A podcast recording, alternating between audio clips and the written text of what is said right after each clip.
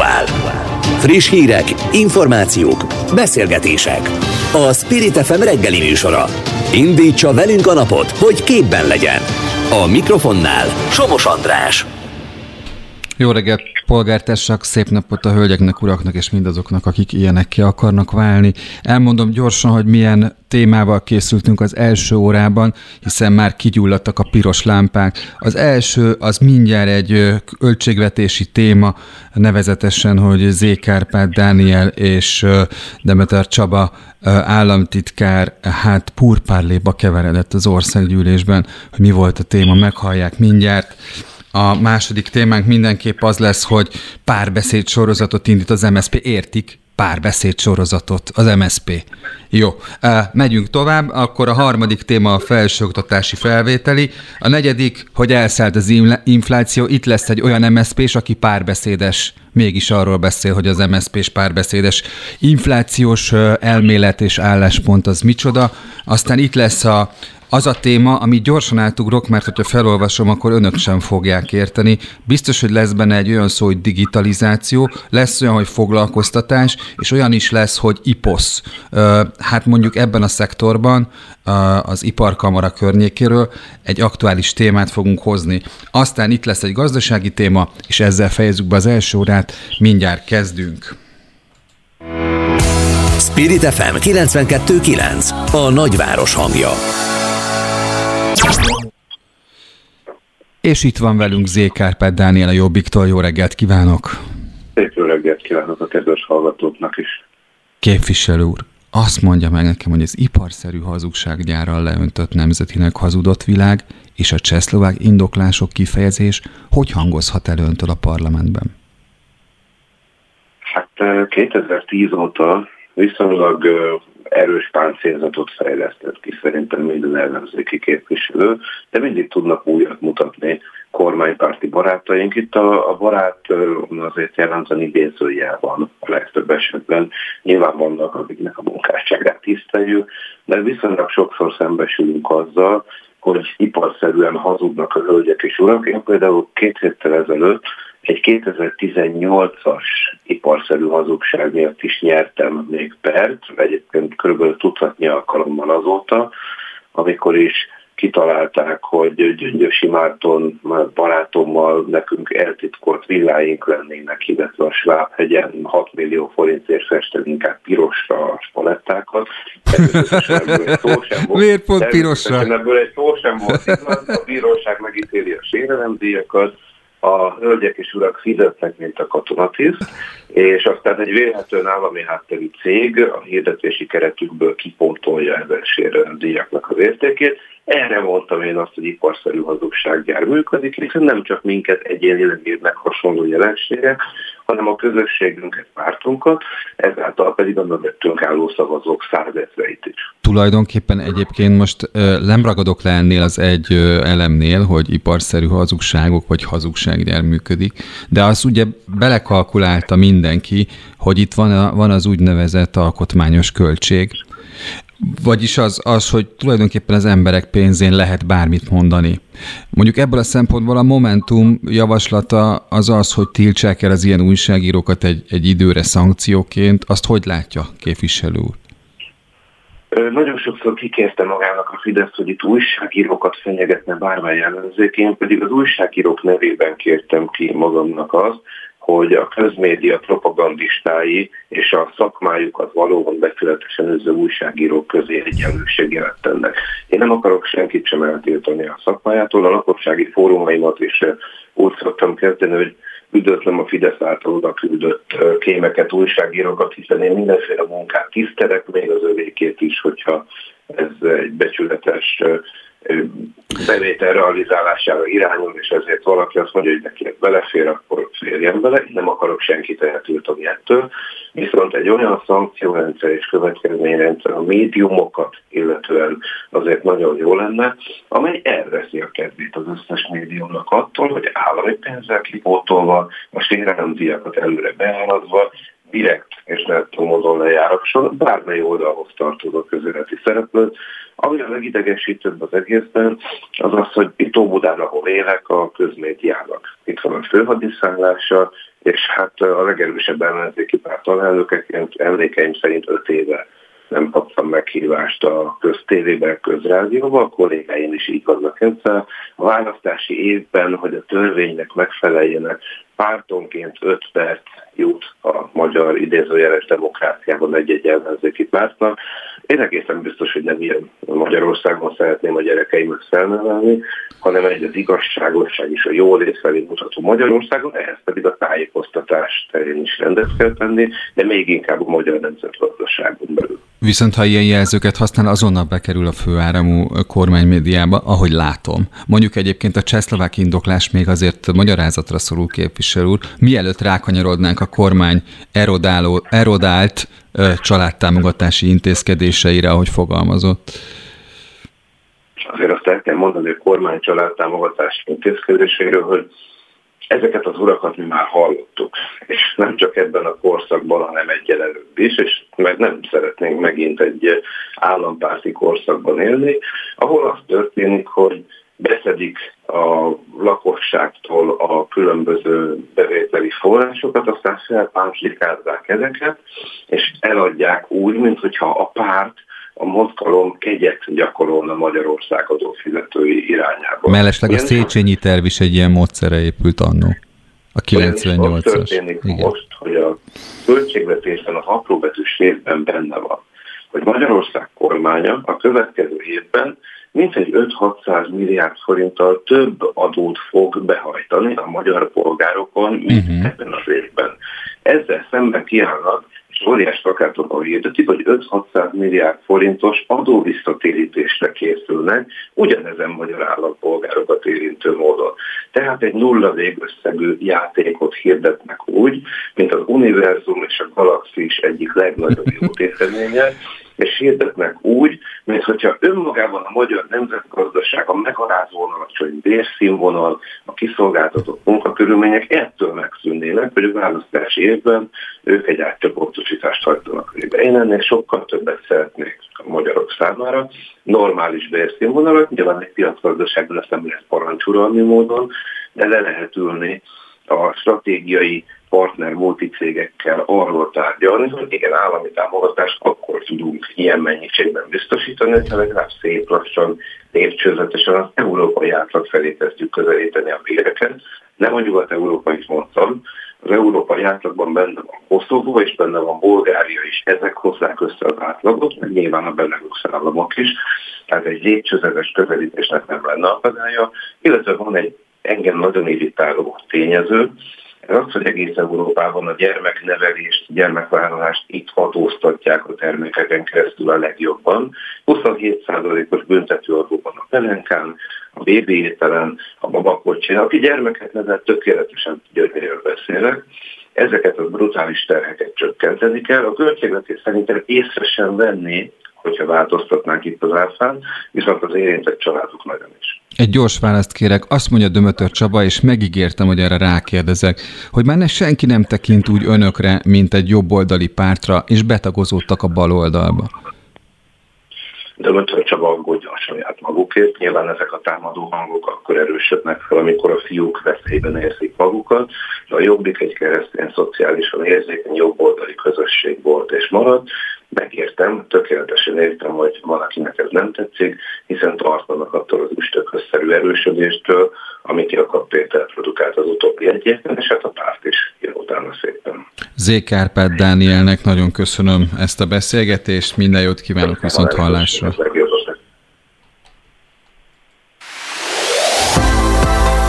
Spirit FM, ahol mindenki szóhoz jut.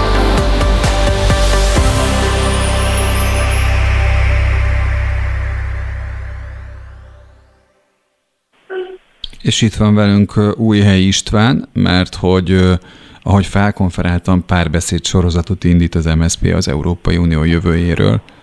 Kicsit viccelődtem, de nagyon rossz vicc egyébként, hogy párbeszéd sorozatot indít az MSZP.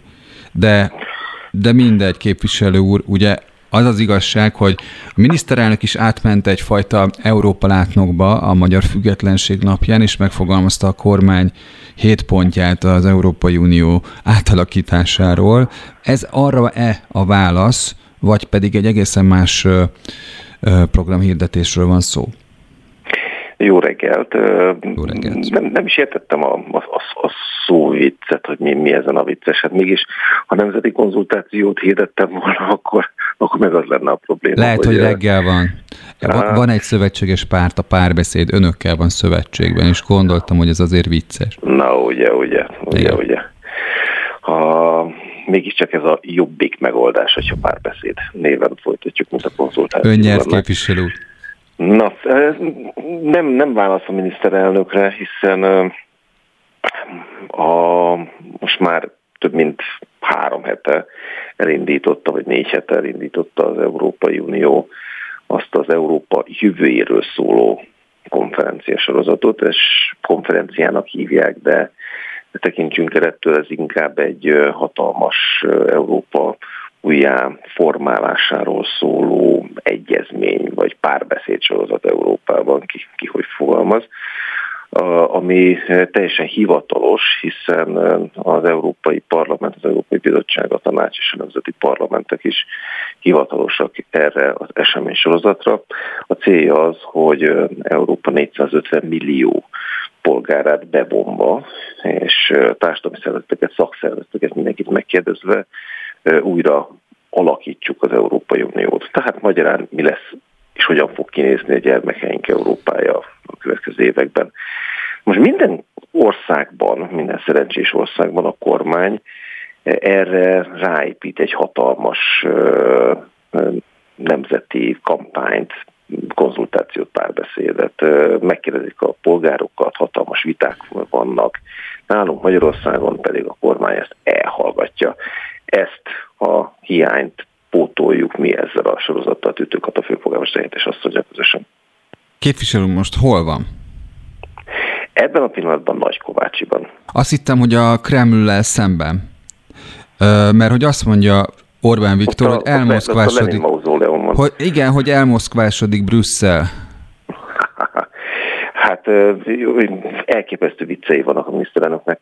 A kedvencem az, amikor bejelentette valamelyik nap, hogy az európai demokráciát neki kell helyreállítania, mert Európa ellépett a demokratikus útról, valami hasonlót mondott. Azt jól látjuk, hogy, hogy, Orbán és rendszere az nem összeférhető az Európai Unióval, nem csak az értékekkel, hanem az európai jogszabályokkal Szerintem sem. vártán intenzív volt a sajtója a pedofil törvénynek és az LMBTQ közösség összekapcsolásának, nem? Nemzetközi értelemben? Igen, nemzetközi. Mert... Tehát mondjuk az Unió is megmozdult egy picit. Nem tudom, hogy ennek van-e jelentősége, mint annyiszor máskor a múltban.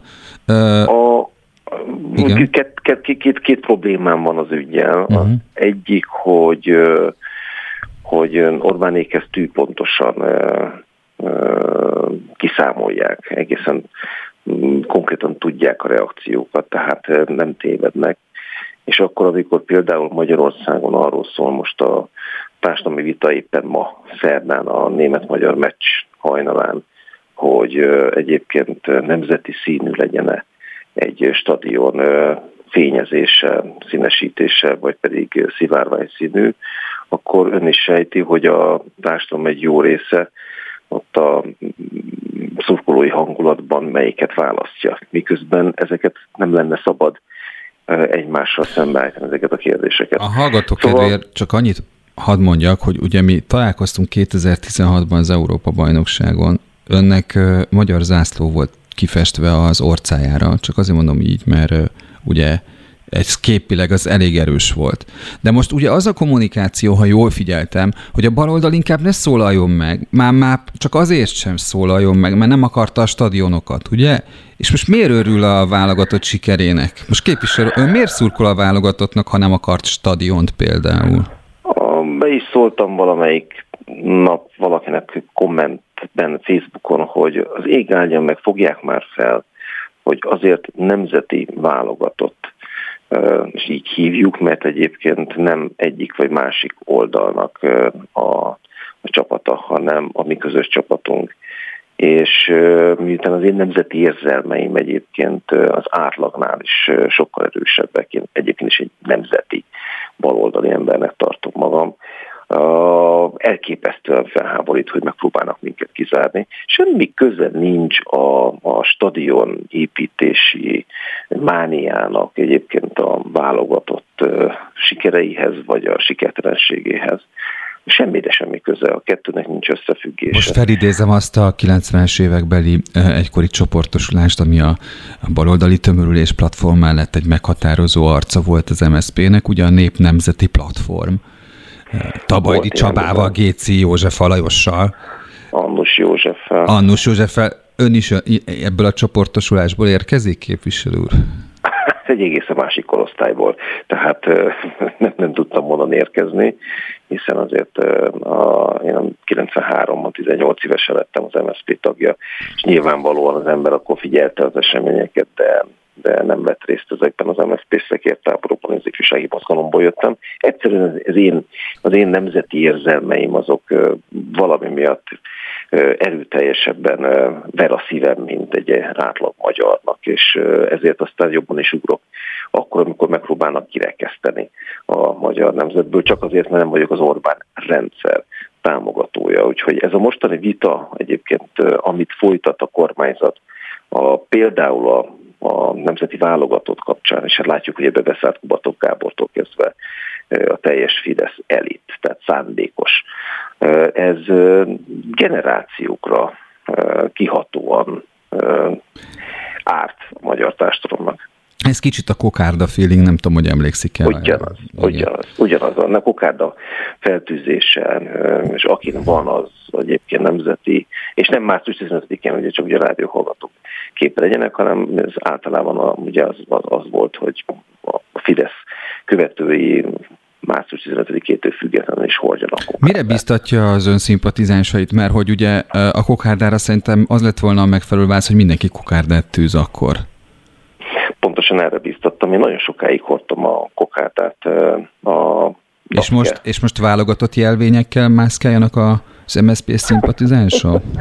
hát én is egyébként folyamatosan a válogatott mezem, vagy most konkrét itt például itt van mellett a másfél méterre tőlem a válogatott mezem. Képzelj el, összefestékeztem azt a gyönyörű 2016-os fehér mezemet, csak zárójelben mondom. Ne, nekem megvan, megvan, és visszamenőleg nagyon-nagyon-nagyon sok évre. Ha tud egy jó foltisztított fehér színben, akkor azt kérem szépen, képviselő.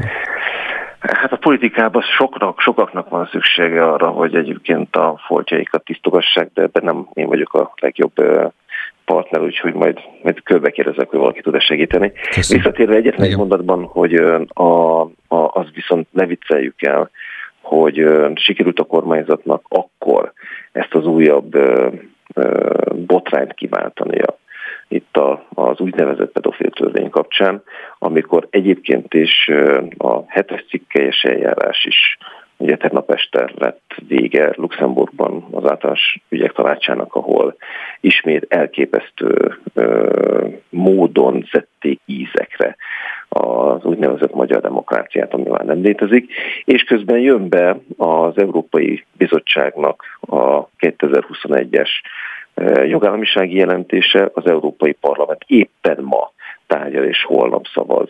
Ugye online veszünk részt az eseményen. Nekem is ma ez a főprogramom. A, ma, ma szavaz a 2020-as jogállamisági jelentés kapcsán egy, egy állásfoglalásról, és ősszel pedig elindulhatnak azok a jogállamisági problémákkal kapcsolatos szankciók, amelyet az Orbán kormány annyira fél. Képviselő úr, figyeljük a témát, és biztos, hogy beszámolunk róla. Köszönöm a beszélgetést. András, hajrá, magyarok este 9 ne felejt. Mi az, hogy hát, hát nincs, nincs pillanat, hogy ne gondolnék. Köszönöm még, szépen. Még odaérsz Münchenbe. Köszönöm, minden jót. Én a portugál meccsen fogom nézni a magyar meccset. Köszönöm szépen. Viszontlás, hello. Viszontlás. Spirit FM 92.9 A nagyváros hangja. És váltunk is témát, mert hogy a felsőoktatás helyzetéről fogunk beszélgetni az Oktatási Hivatal felsőoktatási elnök helyettesével, Vanó Renátával, dr. Vanó Renátával. Jó reggelt kívánok! Jó reggelt kívánok, tisztelettel köszöntöm a rádió hallgatókat.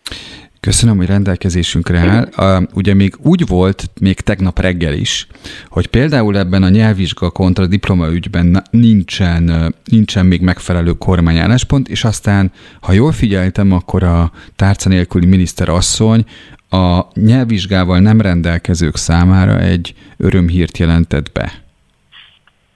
Így van, azonban a kormány a mai napon tárgyalja ezen kérdést, mi szerint 2020 szeptember 1-ét követően azon egyetemista főiskolás végzős hallgatók, akik záróvizsgával rendelkeznek, azonban az oklevél kiadásához szükséges nyelvvizsgájuk nincs meg. Nyilván itt a járványügyi helyzet során a nyelvvizsga megszerzése nehézségekbe ütközött, függetlenül attól, hogy online nyelvvizsgáztatásra is több nyelvből már van lehetőség.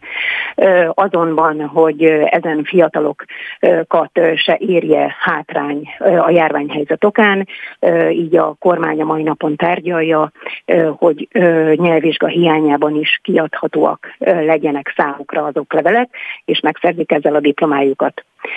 Nyilván ez a folyamatban lévő felvételi eljárást is érinti, ugyanis azon jelentkezők, akik mesterképzésre jelentkeztek, de nem tudták megszerezni adott esetben a nyelvvizsgájukat, viszont így meg lesz az alapképzéses oklevelük, tehát a belépési feltétel a mesterképzéshez.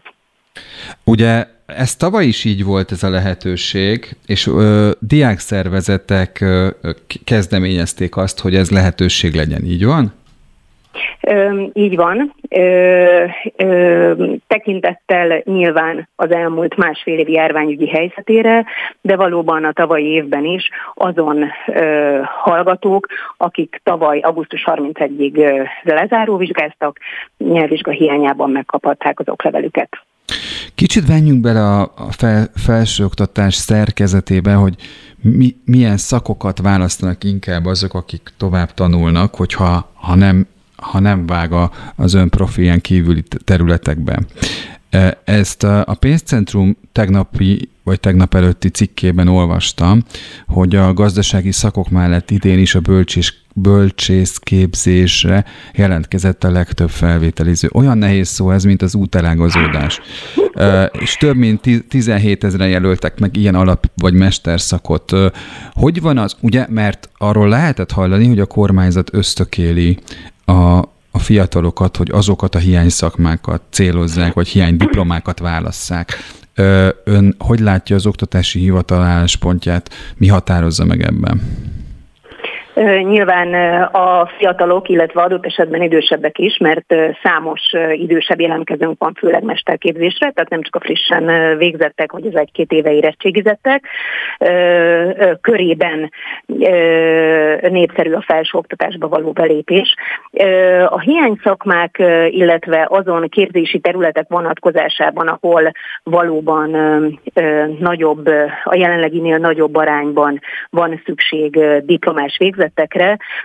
A tavalyi évhez képest úgy látjuk, úgy látom, hogy nagyobb az érdeklődés. Például a pedagógus képzés képzési területen a tavalyi évhez képest 19%-kal jelentkeztek többen, de az orvos és egészségtudományképzési területre is mindegy 16%-kal jelentkeztek többen a tavalyi évhez képest. Műszaki képzési elnök helyettes asszony, elnök helyettes asszony, itt a pedagógus képzésnél én le fogok ragadni, de arra kérem, Igen. hogy hallgassuk meg a híreket, mert ez kötött időpontban van, és utána még egy picit folytatjuk, jó? Természetesen. Köszönöm, Köszönöm szépen. szépen. Aktuál. Friss hírek, információk, beszélgetések. A Spirit FM reggeli műsora. Indítsa velünk a napot, hogy képben legyen. A mikrofonnál Somos András. És folytatjuk a beszélgetést dr. Vanó Renátával, felsőoktatási elnökhelyettessel az Oktatási Hivatalból. Azzal fejeztük be, hogy 17%-kal nagyobb a jelentkezés a pedagógus szakra. Ugye jól figyeltem? Igen, illetve még egy kicsit szebb az arány, 19%-kal többen jelentkeztek az idén, mint a tavalyi uh-huh. tanévben. Ugye azt lehet hallani a közéleti vitákban, hogy hogy egyrészt az érintettek, másrészt pedig a politikusok is elmondják, hogy arcspiriton alacsonyak a bérek, és hogy a tanárhiány oka elsősorban ez, illetve a kiszámítható karrier hiánya. Na most az a kérdésem van, hogy, hogy ez a növekmény, ez ön szerint minek köszönhető? A, a kiszámítható karrier hiányát egy nagyon picit cáfolnám. Nyilván a pedagógus életpálya több éve már fixen és egyébként kiszámíthatóan átgondolt kormányzati szinten is, és az előre lépés, előrehaladási lehetősége a pedagógusoknak megvan, tehát az életpálya modell működik. Na most a pedagógus képzés képzési területen mind alapképzések, mind osztatlan, mind pedig mesterképzések folynak. Az alapképzések tekintetében a tanító, vodapedagógus, illetve a gyógypedagógus szakok én úgy gondolom, hogy kifejezetten szépen létszámban, jelentkezési létszámban szépen alakultak. Az más kérdés, hogy levelező munkarendre jelentkezett markáns százaléka uh-huh. ezen alapképzésre jelentkezőknek. Ugye amikor azt értettem, hogy kiszámítható karrier, akkor azt éreztettem, hogy van egy szakadék ugye a kezdő, kezdő tanárok fizetése és a mások éve tanító tanárok fizetése között, mert utóbbi kategóriában azt mondják a szakértők, hogy sokkal kevésbé hogy mondjam, sokkal, sokkal inkább nivellált a fizetés, tehát sokkal inkább elismert az ő munkájuk, mint a kezdőké, és ezért a fiatalok nem választják ezt a pályát. Viszont ott van a Klebersberg ösztöndíj program, amely keretében már a felsőoktatási évek alatt, tehát az egyetemi főiskolai évek alatt folyamatos ösztöndíjban részesülhetnek a Klebersberg ösztöndíjat megpályázó és elnyerő pedagógus jelöltek, tehát már a tanulmányi időszakban van egy bizonyos ösztönzés, támogatás arra nézve, hogy mind a tanulmányi idejüket, mind pedig hát majd ugye a kezdő éveiket egy kicsit megerősítse ez az ösztöndíj is. Elnök helyettes azt, hogy igazán köszönöm, hogy picit ráhúzhattam a beszélgetésre, és azt akarom kérni, hogy ne rakja le a telefont, a kollégáim még valamit akarnak kérdezni. Jó reggelt kívánok, szép napot, viszont hallásra. Önnek is, viszont hallásra. Aktuál. Friss hírek, információk, beszélgetések. A Spirit FM reggeli műsora. Indítsa velünk a napot, hogy képben legyen. A mikrofonnál Somos András. És hát a tervek szerint Burány Sándor lesz majd mindjárt velünk, mert hogy az MSZP képviselője, hogy a többi ellenzéki párt és gazdasági szakértők is az inflációs előrejelzést vitatják, vagy inkább azt teszik szóvá, hogy ezen inflációs, tervezett inflációs szám, ez jóval alatta marad annak, amivel egyébként kalkulálni kéne. Nem tudom, hogy hogy ezt még egy picit húzhatjuk-e, illetve hát azt tudom konkrétan, hogy egy picit kinézünk a városba, és akkor lehet, hogy ezzel a témával utána folytatjuk. A vonalban ugyanis itt van Siling Zsolt, akit nem, nem sokára önök is hallhatnak, tehát itt van Siling Zsolt, háló! Jó reggelt kívánok, üdvözlöm a hallgatókat! Azt lehet tudni, hogy a Robert Károly körúton a kacsó pongrác úti felüljáró előtt, amely ugye az M3-asra vezet ki, ott van egy lezárás, vagy baleset, bocsánat, inkább baleset. Baleset, pontosan Igen. így van. Két, két személyautó ütközött itt össze a külső sávban, itt már jelentős torlódásra kell készülni sajnos. Az az egyetlen gócpont ma reggel, vagy, vagy számítani kell arra, hogy máshol is torlódnak a gépjárművek, számítani kell sajnos. Igen, ez a szokásos helyeken, ugye az M1 autópálya közös szakaszámára a Vidágpiactól, illetve tovább a Budaörsi úton, a Vakcsomóponti felüljárón is. Jelentős a torlódás még a Ferihegyi repülőtérre vezető úton, a Sibri Miklós útlán, illetve a Hungária körgyűrűn a nagyobb csomópontoknál. Szokásosan a belvárosban is lassan lehet haladni a Kiskörúton mindkét irányban, a nyugati téri felüljáró Bajcsicsilinszki út útvonalon és a Nagykörúton szakaszonként. Ez általában így szokott lenni, hiszen 3-1-8 van, tehát azt lehet mondani, hogy a, reggeli csúcs ez most topzódik, vagy most éli a legintenzívebb szakaszát. Mire lehet számítani ma reggel?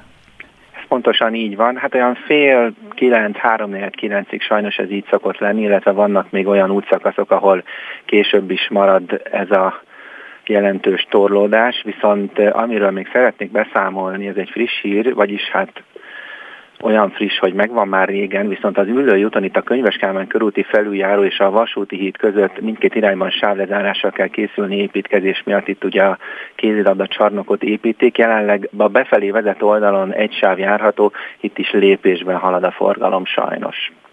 Nagyon köszönöm Sining Zsoltnak, hogy itt volt velünk, és hát még biztos, hogy beszélünk a közlekedésről és a torlódásokról. Minden jót egyelőre. Köszönöm. Köszönöm szépen. Spirit FM 92.9 A nagyváros hangja. Hát mondjuk azt, hogy éles váltás jön, mert egyelőre egyelőre Borány Sándort próbáljuk elérni, és az a kérdés, hogy német László itt van a vonalban. Háló! Háló! Halló, halló! Jó reggelt kívánok! Jó reggelt kívánok, igen, én vagyok. Köszönöm szépen, hogy itt van a az a, az a cím, amit én megkaptam, az egy nagyon beszédes dolog, és hogyha felolvashatom, akkor biztos, hogy a nézők vagy a hallgatók is bevonódnak ebbe a témába. A digitalizáció és a technológiai innováció szerepe az épületek energetikai és technológiai megújulása terén PropTech a foglalkoztatással kapcsolatos változásokra való felkészülés szempontjából a foglalkoztatási válsághelyzetek megelőzése érdekében. Ez a, ez a projekt címe, igaz? Ami, amiről sajtótájékoztatót tartott a kollégájával. Így van. Így van. Ez konkrétan miért fontos nekünk? Mert hogy azt érzékeljük, hogy mindenki, aki felelős tényező, az beszél a digitalizáció fontosságáról, de a munkaerő többlet vagy áramlás szempontjából ez miért fontos? Gyakorlatilag az IPOSZ már nagyon régóta foglalkozik a digitalizációval, illetve azzal, hogy eh, hogyan tudná a vállalkozásoknak a munkáját megkönnyíteni. Bocsánat. Eh, és gyakorlatilag itt már, eh, mikor ezt a pályázatot kiírtuk, akkor erre törekedtünk, hogy felmérjük egyúttal azt egy százfős mély interjúban, hogy mire van szüksége a vállalkozásnak, meddig jutottak el a technológiának, a, a modernkori technológiáknak a bevezetésébe, és hogyan tudnánk ezt tovább bővíteni. Tehát mi, mi ezt végeztük. Ugye most mindenhol folyik, hogy digitalizáció, és, és próbálják segíteni, mert megpróbáljuk csinálni is a vállalkozásaink érdekében, hogy segítsük a munkájukat, segítsük őket abba, hogy, hogy piacra kerülhessenek, segítsük őket abba, hogy a te, az adminisztrációs terheiket csökkentsék. És ugye amikor bejön egy külföldi vállalkozás, ami már felszerelkezve a modernkori eh, digitalizációval, vagy akár a BIM rendszert már ismerve, bevezetve, használva eh, jön ide, akkor a mi alvállalkozó eh, iparosaink, vállalkozóink nem tudnak sok esetben bekapcsolódni, hiszen nem, van, nem, nem készültek még fel erre. Tehát azt uh-huh. látjuk már régóta, hogy, hogy erre muszáj felkészíteni a vállalkozásainkat, hogy versenyképesen hely tudjanak állni, illetve hát maga az egész rendszer, ugye amikor itt arról beszélünk, hogy építő, építőipar, gépészet, hogy mondjuk az okosházak hogyan működnek erre, ugye fel kell készítenünk egyrészt majd a, a megrendelőket is, hogy, hogy lássák, hogy, hogy mit tudnak a modern korból betenni a lakásukba, hogyan tudják használni, illetve a mutokat, a vállalkozásokat is, hogy hogyan kell ezt kiépíteni, hogyan fogják ezt működtetni, mert ugye nagyon fontos itt az épületeknek majd a működtetése is, illetve a későbbi karbatartása, amihez, hogyha kapnak egy ilyen információs bázist, akkor remélhetőleg sokkal könnyebb lesz. Uh-huh. Tehát itt gyakorlatilag a munkaerőpiaci alkalmazkodó képesség kibontakoztatásáról vagy fejlesztéséről van szó. Ugye egy olyan formában, amely a legfiatalabb generáció számára is fogyasztható. Így van, és nagyon önmel vettük, hogy azért az idősebb vállalkozók is részt vesznek ezen az oktatáson, képzésen, mert ugye ennek a pályázatnak a vége az az, hogy most zajlik egy oktatás, amivel megismertetjük. Tehát nem fogjuk tudni megtanítani, de legalább megismertetjük őket azok, azokkal a technológiákkal, amelyek léteznek, és amelyeknek a bevezetése nagyon időszerű lenne a vállalkozások részére. Mert hogy ebbe e tekintetben szkeptikusak voltak, hogy a hogy a, azok számára, akik számára a modern világ vagy az információtechnológia kevésbé hétköznapi vagy használható technika, hogy ők nem fognak tudni lépést tartani vagy bekapcsolódni ebbe? Hát e, azt láttuk, hogy egyébként nem kapcsolódtak be, főként az idősebb vállalkozások. Ugye azt azért tudni kell, hogy egy mikrovállalkozásnál elsődleges a munkavégzés. Tehát amikor a fiatal, a, a, aki átveszi esetleg a, a későbbiek során a vállalkozást, az már ugye rendelkezik egy számítógépes ismerette, és jobban ki tudja használni, és be tud kapcsolódni ezekbe a kérdésekbe, az, az látszott. De az idősebb vállalkozóink azok általában inkább arra törekedtek, hogy a munkát végezzék el kint a, a harctéren, és, és a napi kihívásoknak feleljenek meg. Ők nem tudtak a mindennapi kihívások mellett még foglalkozni azzal, de eljött az az idő, amikor már ők is látják, hogy a 3D-s technológiával be lehet mutatni, mondjuk hogyan fog kinézni a fürdőszoba, hogyan fog működni egy-egy épületrész, hogyan fog működni esetleg távirányítása az a kazán vagy a szellőztető berendezés, hogyan tudjuk kapcsolni a villanyt, hogyan tudjuk ellenőrizni a napenergiát.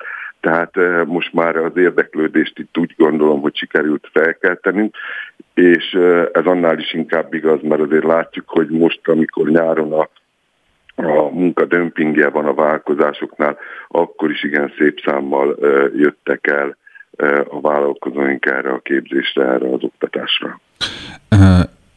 Számomra, aki az az, az IPOSZ-nak a hétköznapjaiban nem vagyok annyira járatos, és nem is nagyon találkoztam a, a tevékenységi körével. Azt azonban gondolom, hogy egy ilyen tevékenység egy, egy, egy új szemlélet meghonosítása és gyakorlati képzés keretében átadása az ismereteknek, ez komoly pénzigényel bír. Tehát a, ugye mondjuk a, a, az erőforrásokat most mindenképpen erre kell ö, csoportosítani. Ezt hogy tudják megoldani? Vagy van-e a kormányzat ö, szempontjából egy ö, ö, jótékony hozzáállás, szemlélet, mód, hogy, hogy ez sikerüljön? A kormányzat is felismerte már nagyon régóta, hogy a szakmákba, tehát nem csak az építőiparban, hanem mindenhova a digitalizáció be fog törni a robottechnika tehát ezt a kormányzat különböző pályázatokkal segíti. Gyakorlatilag mi is egy 5-3-5-18-as pályázaton belül próbáljuk most ezt a, a projektet megvalósítani. Mi az a GINOP egyébként? Ez egy gazdasági innovációs operatív program. Igen, mert ugye ez az 53518 kódszám, ehhez tartozik egy GINOP kódszó, amit megpróbáltam megfejteni, igen. Igen, és gyakorlatilag ugye itt ezen, ebből a pályázatból próbáljuk most megvalósítani, és remélhetőleg, mivel ebből most azért ez egy pilot program, ami, amivel próbáljuk most, hogy felmérni, hogy mi ez, és elkészítettük ezt a a csomagot, hogy mivel kéne oktatni a vállalkozóinkat, hogyan tudjuk az ismereteket bővíteni. Remélhetőleg a későbbiek során is tudunk ehhez még forrásokat biztosítani, hiszen ezt le kéne vinni az ország egész területére. Egyébként már úgy tudom, itt a kollégáim jelezték, hogy már most vannak olyan partnere érdekképviseletek, illetve hát kamara, akik érdeklődtek ezután az anyag után, hogy ők is szívesen vennék, hogyha ha vinnénk a, a tagság, illetve hát az, az iparos és a mikrovállalkozási környezetbe ezt az anyagot is oktatnánk. Ez egyébként egy örömteli hír, hiszen a köztestületi világ, vagy mondjuk az érdekképviseleti világ nem minden elemében a modernizáció által fertőzött, úgyhogy ilyen szempontból ez egy örömhír.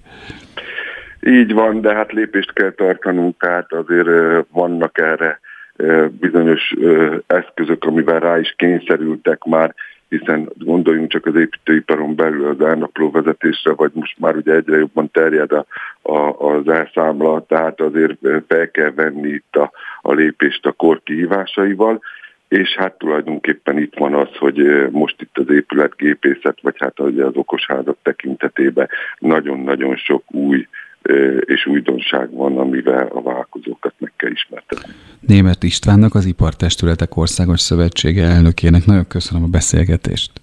Én köszönöm a meghívást. Viszont hallás. Üzleti szektor. A Spirit FM reggeli műsorának gazdasági percei. Üzleti információk, ingatlanpiaci adatok, pályázati lehetőségek, gazdasági hírek. Minden, ami anyagilag fontos lehet. A monetáris tanács elindította a kamatemelési ciklust, az árstabilitás biztosítása, az inflációs kockázatok tartós hatásainak megelőzése és az inflációs várakozások horgonyzása érdekében. A tanács a jegybanki alapkamat mértékét 30 bázisponttal emelte. A monetáris tanács legutóbb tavaly júliusban változtatott az alapkamaton, akkor 15 bázisponttal csökkentette azt. Előtte júniusban szintén 15 bázisponttal mérsékelték a kamatot. A tanács adat adatvezérelt módon havi kamat döntő ülésein értékeli a monetáris kondíciók további szigorításának szükségességét. A kamatemelési ciklust addig folytatják, ameddig az inflációs kilátások fenntartható módon a jegybanki célon stabilizálódnak. És itt van velünk Madár István, a portfólió vezető elemzője. Jó reggelt kívánok! Jó reggelt kívánok, üdvözlöm a hallgatókat! A felvezetőből is egyértelmű, hogy ugye több, nagyjából egy évet kellett várni erre a döntésre. Az elemzők sem késlekedtek, hiszen már ideje korán jelezték, hogy ez várható erre a hétre. Mégis, hogyha ez nem történik meg, akkor mi lett volna?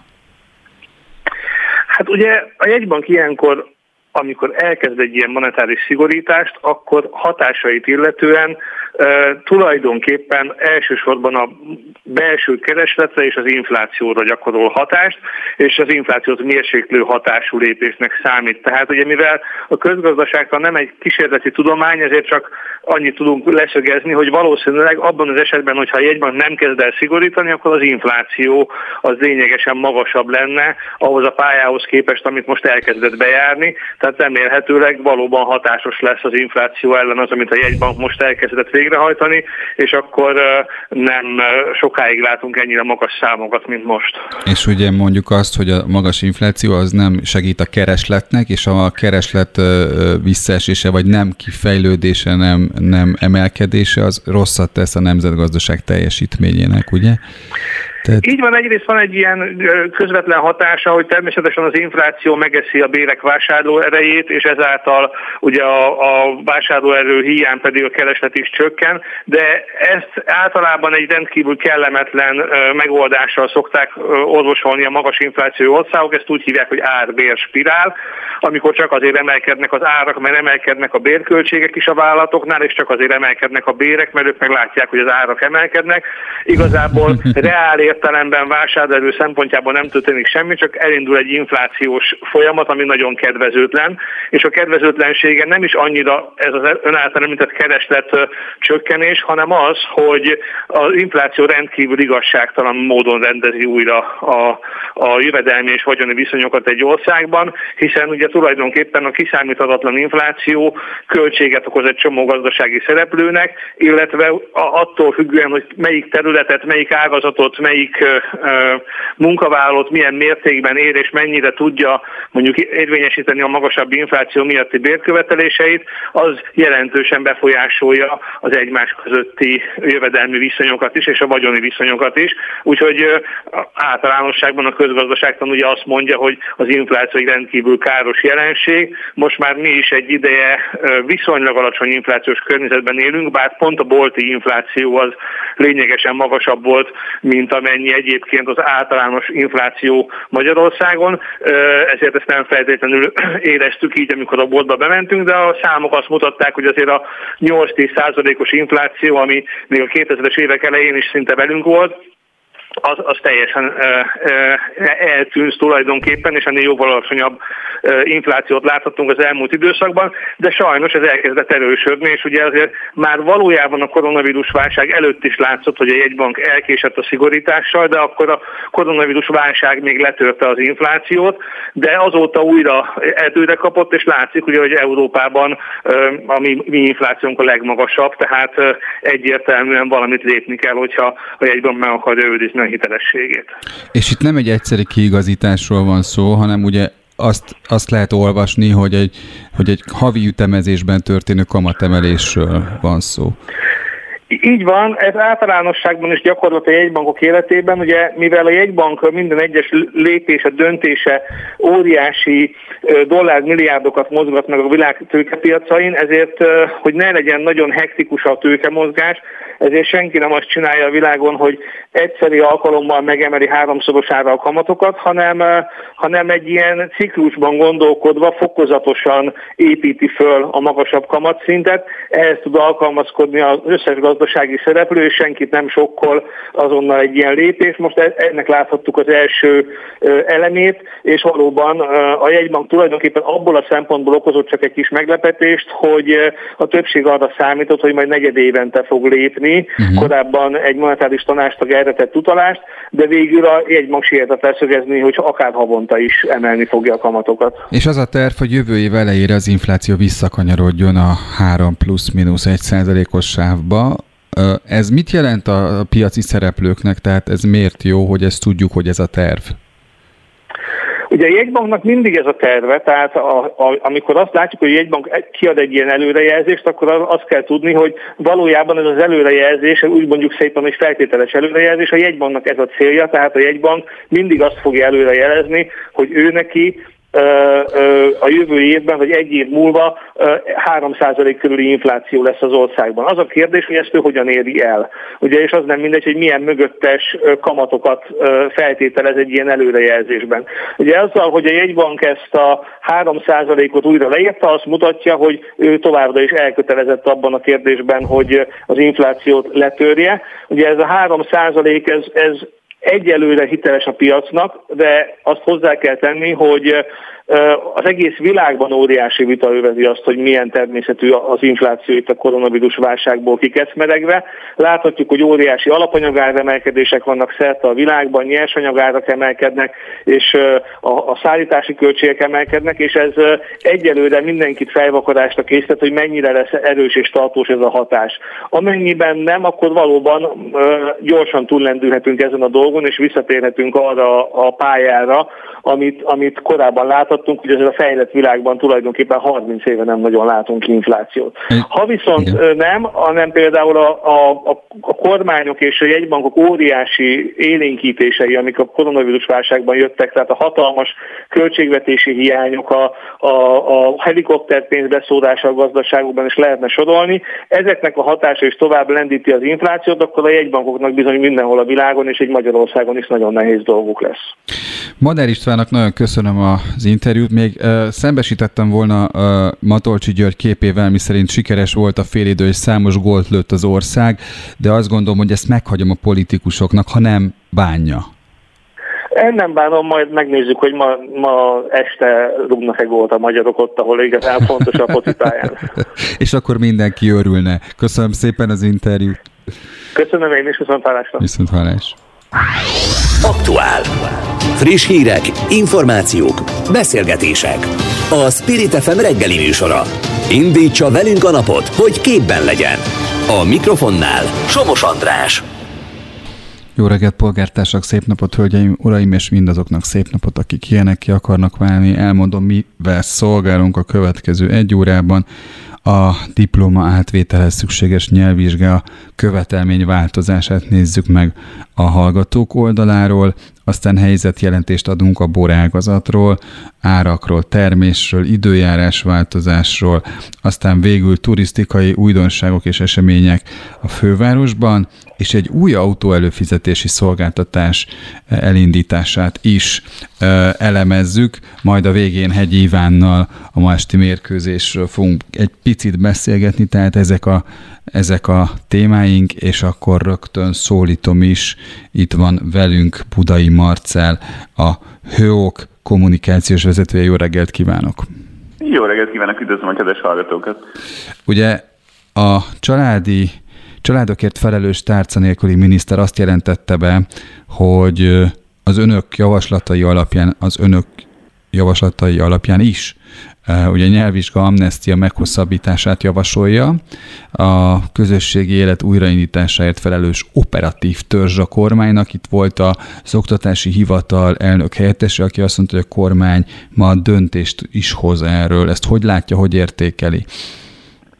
Mi alapvetően bizakodóak vagyunk, ugye ez egy viszonylag hosszú sztori, mi ezt egy nagyjából november-december óta próbáljuk jelezni, hogy ez a probléma ez fennáll, és valamit ezzel kezdeni kell kisebb-nagyobb sikerrel tudtuk ezt tematizálni. Aztán mivel mi is láttuk, hogy ez a téma ez azért eléggé megosztó, még a hallgatók körében is, azért áprilisban végeztünk egy, egy felmérést, mondván, hogy akkor nézzük meg, hogy a számok mit mutatnak. És az intézményektől bekért adatokból azt láttuk, hogy a jelenlegi végzős évfolyamnak 35%-ának nincsen egy darab B2-es nyelvvizsgája sem ez azt is jelentheti akár, hogy 20-25 ezer fiatal lenne idén, hogyha a moratóriumot nem terjesztik ki, akiknek, akinek ben fog ragadni a diplomája, de ez ennél egyébként több is lehet. A B2-es ez a középfokú írásbeli? Az a komplex, az a komplex. Ja. Aha. Az a komplex. Tehát alapvetően a, a magyar oktatási rendszer csak a komplex nyelvvizsgát tudja értelmezni. Most a mostani felvételinél van egy kivétel, amikor a a, a most egyetemre felvételizőknél külön-külön is lehet kis részpontokat kapni, illetve az írásbéliért teljes pontszámot. De visszatérve a, a, a, a sztoriára, igen, ez a, ez a, ez a közép, közép, középfokú, bocsánat, és, de azt hozzá kell tenni, hogy nagyon sok szak esetében ennél többet várnak el a diplomához. Tehát nagyon sok olyan szak van, ahol mondjuk kettő darab B2 kell, vagy egy darab C1, vagy jellemzően szak, valamilyen szaknyelvi nyelvvizsgára van szükség, és igazából ez volt az, ami a leginkább megborította a helyzetet, hiszen azért általános nyelvvizsgát azt már hét helyen lehet online, online is végezni, tehát van hét nyelvvizsgő központunk, ami megkapta ezt az akkreditációt, ami egy tök jó dolog, tehát ez egy nagyon progresszív, előremutató hozzáférés biztosít a nyelvvizsgához a jövőben is. Viszont a szaknyelvek tekintetében nagyon sok helyen nincs meg ez az átfedés. Tehát vannak olyan szaknyelvek, amelyeket csak egy darab nyelvvizsgő központ tud szervezni, és nincs online akkreditációja. Na most ezekből november óta nem lehetett nyelvvizsgát tenni egészen most a közelmúltig. De Hát összességében e- ezek miatt javasoltuk azt, hogy a moratóriumot ezt célszerű lenne kiterjeszteni. A tegnap előtti nap folyamán sikerült ezzel eljutnunk Sanda miniszterhelyettes úrhoz is. Ugye az egyeztetésen ott volt Rácz Zsófia, illetve dr. Hankó Balázs helyettes államtitkárok is és ott vázoltuk a, a, az ezzel kapcsolatos meglátásainkat. Itt külön kiemeltük azt, hogy egyébként a szakos megosztásban is majdnem ugyanaz a helyzet, mint annó a nyelvvizsga 2020 hogy döntően azok a szakok vannak, állnak nagyon rosszul, amely szakemberekre egyébként nagyon nagy szükség lenne jelenleg a munkaerőpiacon. Gondolok itt akár a pedagógusra, az egészségügyi szakemberekre, illetve az, a, az agrár szakemberekre és végül az egyeztetés követően Sanda miniszterhelyettes úr javasolta a Novák Katalin miniszterasszonynak, hogy ezt tárgyalják meg az operatív törzsön, és ugye a tegnapi hírközlések alapján az operatív törzs azt támogatta, majd nap pedig dönt majd a kormány, bízunk benne, hogy pozitív döntés fog születni. Azt tudják, hogy ez mikor, mikor lesz ez a kormány döntés egyébként a mai napon? Ezt nem tudjuk, mi is csak annyit tudunk, hogy a mai napon erről lesz szó. A nyelvvizsgáról szóló javaslat tehát ezek szerint az ITM-hez tartozik, és mondjuk az EMI részéről Igen. Rácz Zsófia fiatalokért felelős helyettes államtitkár is ugye e, ez ügyben ügyvivő. E, az a kérdés, hogy amikor velük találkoztak, velük tárgyaltak, kellett-e hosszan győzködni őket, hiszen azért, ha, ha, ha másik oldalt nézzük, és ön mondta, hogy megosztó a javaslat, akkor azért ez a 35 os szám, az azt jelenti, hogy minden harmadik, minden harmadik diplomás esetében felmerül ez a probléma. Igen, igen, igen. Tehát, hogy ha, ha arra irányult a kérdés, hogy a tekintetben kellett győzködni, hogy üljünk le beszélni, abban a tekintetben azért alapvetően nem. Tehát mi azért elmondhatjuk, hogy napi szintű kapcsolatban vagyunk. Nem a, úgy, a, hanem hogy meggyőzni őket arról, ja, hogy... meggyőzés tekintetében. Igen, hogy ez, hogy ez tulajdonképpen ugye a papírok pótlására kéne plusz határidő egyrészt, ugye június 8-a szempontjából kérdezem. Igen, igen, igen. Nem, alapvetően nem indultunk messziről uh-huh. egymáshoz képest a tárgyalóasztalon, az a helyzet, hogy ezért is próbáltuk, meg próbáljuk most is azt hangsúlyozni, hogy ne azon kezdjünk el vitatkozni, meg polemizálni, hogy most akkor elvi kérdést csinálunk belőle, hogy most már pedig igenis kell, hogy mindenkinek legyen nyelvvizsgája, vagy, vagy engedjük el, legyünk inkluzívak, hanem itt azt kell nézni, hogy 20-25 ezer fiatal fog hiányozni a munkaerőpiacról, hogyha ezt a lépést nem tesszük meg. Ráadásul olyan területen, ahol szükség van rájuk. Hogyha innen közelítjük meg a kérdést, meg hát nyilván hozzá lehet tenni azt, hogy ez a Covid helyzet az eléggé megnehezítette a nyelvtanulást az elmúlt másfél évben. Így azért viszonylag könnyen el lehet jutni arra a, a nézőpontra, hogy akkor ezt a tavalyi moratóriumot, ezt jó lenne idén is kiterjeszteni, mert nincs olyan nagy különbség a tavalyi meg az idei helyzet között sem. Budai Marcel, nagyon köszönöm ezt a beszélgetést, akkor ez egy örömhír a hallgatók számára. Hát és... egyelőre bizakodóak vagyunk, de azért várjuk meg a döntést, és utána örömködjünk, hogy a kormány határozott az Köszönöm szépen a beszélgetést, viszont hallásra. Én is köszönöm, további szép napot kívánok vissza. Spirit FM 92.9 A nagyváros hangja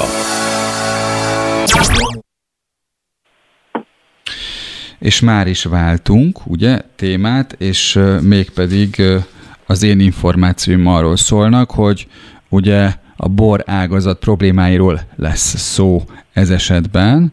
Hát mondjuk azt, hogy minden évben elmondjuk, hogy, hogy az időjárás az teljesen kiszámíthatatlan, és hogy, hogy a, a tavaszi esők és a hirtelen jött meleg és fagy aztán, és a változás az milyen károkat okoz a termésben. Ez esetben most idén hogy van ez? Jó reggelt kívánok! Jó reggelt kívánok! Kocor Kálmán szólítom természetesen, aki a Magyarországi Borrendek Országos Szövetségének képviselőjeként van itt. Köszöntöm a hallgatókat, és az időjárásról. Az időjárás az olyan, hogy minden évben változik, de minden évben nagyon hasonlít egy kicsit az előző évihez, adott esetben van némi kis eltolódás is, én a magam részéről annó azt szoktam mondani, hogy a globális felmelegedésben nem akarok hinni, de sajnos lassan tudomásul kell vennem. Ezelőtt 50 évvel teréznapi olasz rizling születkor gyakran születeltünk 16-17 cukorfokos olasz rizlinget. Ma olyan világot élünk, hogy szeptember végén 20-22 cukorfokra születeljük az olasz rizlinget. Ez most nagyon laikus kérdés lesz, de azt például, hogyha megízleljük az olasz rizlinget, akkor észleljük, hogy ez a bor például alkalmatlan lesz fröccsnek, hiszen túl édes? Nem lesz alkalmatlan fröccsnek, mert az egy tévhit és egy nagyon rossz reklám, amikor azt mondjuk, hogy az édes bor az nem jó, meg nem, nem, nem is borjú ember, aki szereti az édesbor. A bor egy élvezeti cikk. Mindenki számára az a jó bor, amit ő, az ő szervezete legjobban élvez. És az, hogy vagy bor édes lesz, vagy nem lesz édes, azt a születi időpontnak a meghatározásával tudjuk befolyásolni, és természetesen nagyon nagy mértékben befolyásolja a termőhely kiválasztást. Itt gondolok a fekvésre, gondolok a talajszerkezetre, talajösszetételre, mészszartalomra, egyébre, tehát mindarra az ökológiai egységre, ami a szőlőt körülveszi, csak az embernek tudni kell hozzá alkalmazkodni, és hát együtt kell élni a szőlővel, mondjam úgy, hogy januártól januári reggeltől reggelig folyamatosan, és akkor az ember a saját javára tudja fordítani a lehetőségeken belül természetesen, mert azért a természet az, az nagy úr. Május végén lehetett olvasni egy cikket a világgazdaságban, amely arról tudósított minket, hogy az Agrár Közgazdasági Intézete mérte, hogy mennyivel drágul a bor, amit például külföldre adunk el, ugye? Igen. És, de nem csak a külföldre eladott bor drágul, hanem a belföldi is. Ennek mi lehet az oka?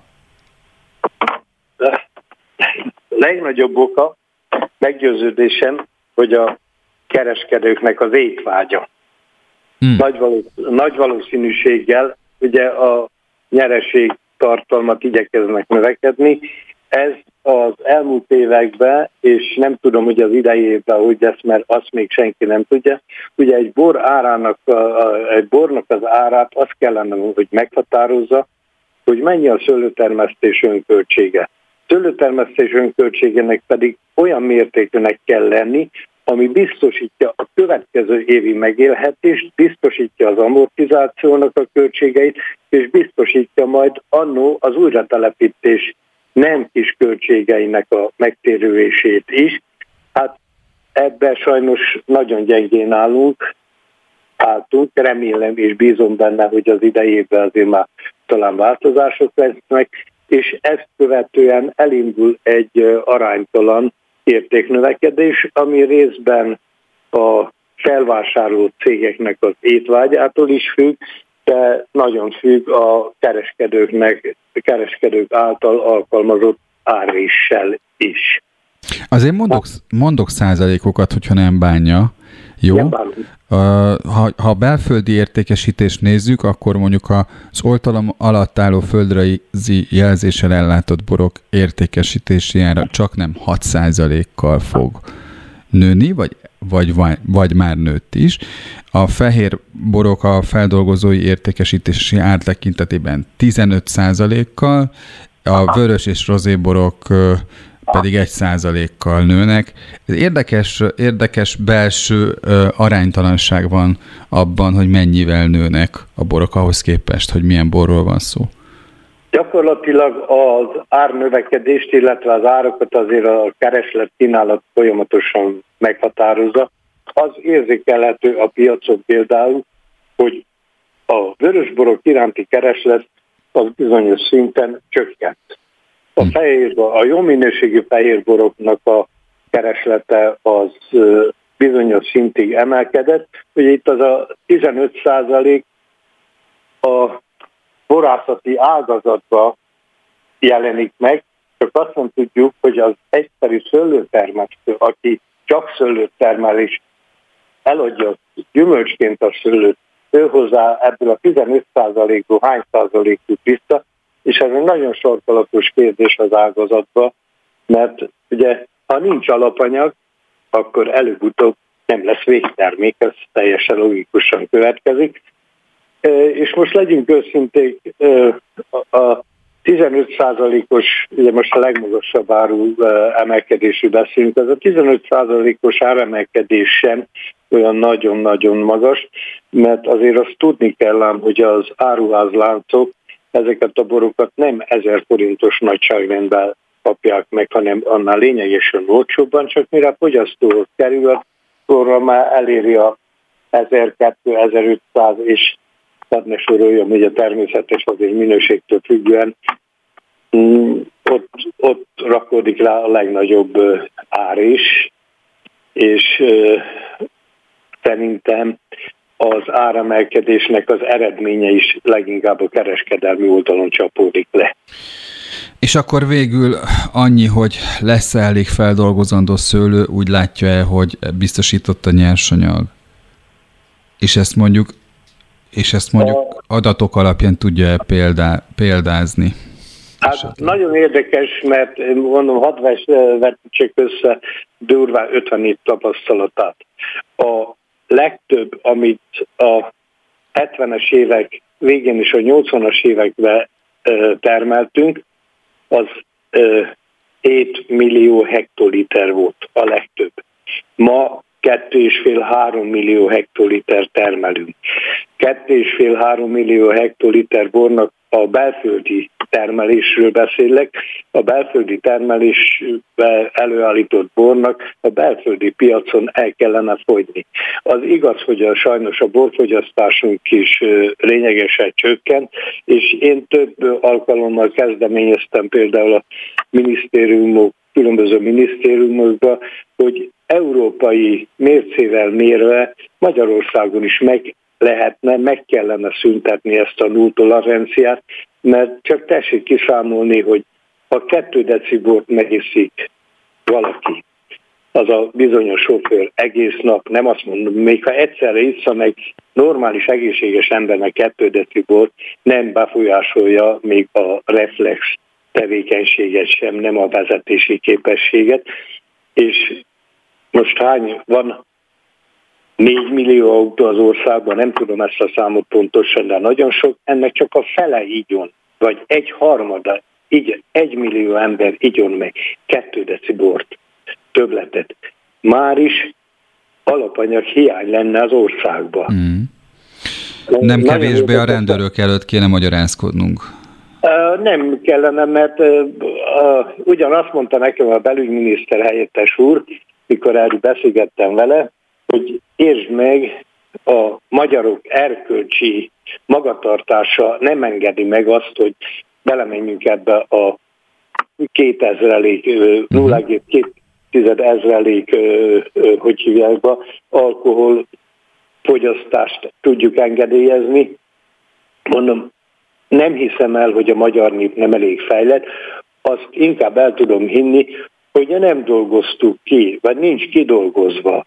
Ennek a pontos kontrollálása és a nagyon szigorú betartása, mert igen, aki 2000-ig évot jó, további jó utat kívánjuk neki, aki meg már megitta azt a egy bort, és akkor Gugyülvolához, attól meg igen, azonnal kivenni a kocsiból, elszállítani a kocsiját, elvinni az urat, megbüntetni tisztességesen, böcsületesen, hogy legyen visszatartó ereje ennek a dolognak. Például csak nagyon érdekes dolog. Bocsánat, hogy, hogy félbe kell szakítom a beszélgetést, csak ugye ez nagyon elvitt az eredeti témáktól, de, de azt gondolom, hogy például erről a részéről, az autósok alkoholfogyasztásának a határértékéről is még beszélni fogunk, úgyhogy most Igen. megköszönöm, nagyon kedves, hogy itt volt velünk Magyarországi Borrendek Országos Szövetségétől Kocor Kálmánt hallották. Köszönöm szépen. Köszönöm szépen is. Spirit FM 92.9 a nagyváros hangja. Míg a Budapestre érkező külföldiek bakancs listáján első helyen vannak a gyógyfürdők, a jobbnál jobb gasztroélmények, kulturális programok, különleges városnézőséták, addig a belföldi turizmusban a fővárosba érkező magyarok számára ezek az élmények kimaradnak. Vajon miért nem csábító és népszerű belföldi turista célpont Budapest? Miért kell és hogyan lehet ezen változtatni? Miként lehet megmutatni a magyaroknak Budapest igazi arcát és vonzerejét? Erről beszélgetünk a következő percekben. És itt van velünk Fajusz Csaba, jó reggelt kívánok, a, a Brand ZRT-től, ugye? Budapest Brand. Budapest, Brand, Brand ZRT. ZRT. Mindig elfejtem, hogy hívják a fővárost, kedves Csaba. Igen. Igen. Ugye mi kollégák voltunk, és persze, hogy tegeződünk amúgy is, de hogy például egy jó pohár villányival, vagy mondjuk tokaival simán lehet a főváros szépségeit bemutatni. Például. Igen, itt érdekes irányba ment el az előző beszélgetés. Minden esetre a gasztroélményekkel szerintem, szerintem abszolút versenyképes bármilyen helyszínnel Budapest, és mondjuk ebben a, a nyári melegben egy, egy, egy könnyű fröccsel végig sétálni azon a rakparti szakaszon, amit most a autók elől vagy helyett a gyalogosoknak tettünk, a bicikliseknek, a budapestieknek és az ide látogatóknak tettünk elérhetővé.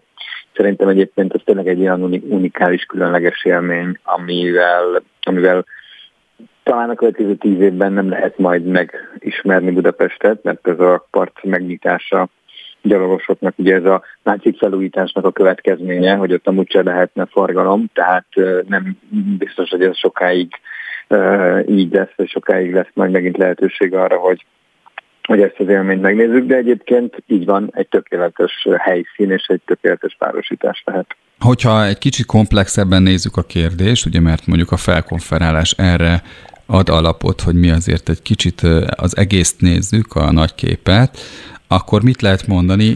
Itt egyébként a korábbiakban te kommunikáltál már egy olyan megoldást vagy segédeszközt, amely mondjuk azt, hogy az élmények egészen változatos tárházát kínálhatja azoknak, akik ide jönnek. Így van, ez az úgynevezett Budapest kártya, ez egy nagyon régi terméke a cégünknek, de ez pedig tipikusan a, vendég, a külföldi vendégek használták. Ez egy olyan kártya, amiben van ingyenes tömegközlekedés, ingyenes fürdőbelépő, kb. 37 uh, ingyenes attrakciószolgáltatás van a kártyában, és további 78 kedvezményes, mondjuk egy hajókázás a, a Dunán, vagy, vagy éppen a Bringó hintó bérlése a Margit szigeten. Tehát ez a kártya ez tulajdonképpen jóval elérhetőbbé teszi a anyagilag pénz, pénzügyi szempontból a főváros meglátogatását és ezeknek az élményeknek a használatát, és egyébként jóval egyszerűbbé is, mert ha megveszik ezt a kártyát, akkor nem kell menni a BKK irodába venni bérletet, nem kell venni a fürdőbevérletet, hanem ezzel a kártyával mi be tudunk menni. És amit hozzátettünk, hogy, hogy, hogy a belföldi vendégek is érezzék azt, hogy, hogy, hogy nekik szólunk, hogy ez az ajánlat, ez nekik is nagyon vonzó, hogy ha valaki egy Budapest Restart kártyát vásárol, ez ennek a Budapest kártyának egy típusa, akkor ha két szállodai éjszakát vásárol, a harmadikat ingyen kapja. Tehát tulajdonképpen ez a kettőt fizet, hármat kap konstrukció, és így már azt hiszem, hogy a belföldi vendégeknek is igazán elérhető Budapest. Azt kell látni egyébként, hogy a Balaton, egy balatoni szállodai vagy egy balatoni szálláshely, mert ez nem csak szállodákat, szállodákra igaz, az már drágább, mint Budapest. Ezzel a kártyával aztán meg no pláne. Csaba, egyébként azt lehet mondani, hogy nagyot szór ez? Tehát, hogy mert ugye a pandémia miatt nem biztos, hogy ugye a külföldről érkező kereslet, az mondjuk le tudja fedni azokat az igényeket, amelyekre mindenki számít, aki egyébként ebben az ágazatban mondjuk szolgáltat. De mondjuk a belföldi kereslet megszólítása ilyen mértékben indokolt, ilyen kedvezményekkel esetleg? Szerintem ez, ez a csóresztől vagy a Covid-től teljesen függetlenül nagyon indokolt. Itt az elmúlt 30 évben, de még az is lehet, hogy régebb óta, miután a főváros egy folyamatosan növekvő turisztikai pályán volt, kis tudása senki sem foglalkozott a belföldi vendégekkel. Senki sem szólt hozzájuk, senki sem készített nekik csomagajánlatot, senki sem mutatta meg nekik, hogy Budapest milyen szép. Úgyhogy mondjuk a ti rádió műsorotokat is, ha hallgatom, és egy vidéki helyébe helyezem magamat, akkor Budapestről azt hallom, hogy Lezárás van az Andrási úton, torlódás van a Hungária körúton, nehéz a közlekedés a Lánchídon, nem tudom micsoda, és ezen túl látok ilyen közigazgatási képeket a híradóban a városról. Ez semennyire sem vonzó, miközben mi, aki itt, él, mi, aki itt élünk, tudjuk, hogy mennyi izgalmas dolog van a városban, mennyi jó étterem, mennyi olyan hely, ahova egyébként nem is kell pénz, hogy megnézzük. Legyen az a római part, legyen az a, a libegő, a János egyik kilátó, vagy mondjuk a hőségről, ha beszélek, lemenni a Szemlőhegyi barlangba, ahol most fixen 12 fok van, azt hiszem, hogy a lehető legjobb választás ebben a, ebben a, a kánikulában. Világos. Szóval Csaba, bocsánat, csak... Van egy technikai adósság, amit Igen. nem, tett, nem pótoltunk. Igen. Azt hiszem, hogy egy szörpi mellett fogjuk ezt folytatni, mert most le kell zárnom a beszélgetést. Én vagy, én sajnálom a legjobban, mert erről a témáról például nagyon szívesen beszélnék még tovább. Rendben, köszönöm szépen, Én... és várjuk a idénről jövő vendégeket. Én köszönöm, tehát a Budapest kártya, a Restart, Restart Budapest kártya kapcsán beszélgettünk Fajx Csabával. Köszönöm szépen. Aktuál. Friss hírek, információk, beszélgetések. A Spirit FM reggeli műsora. Indítsa velünk a napot, hogy képben legyen. A mikrofonnál Somos András. Havidíjas autó előfizetős szolgáltatás indult Budapesten, a működtető startup Bécs után hozott flottát a magyar fővárosba.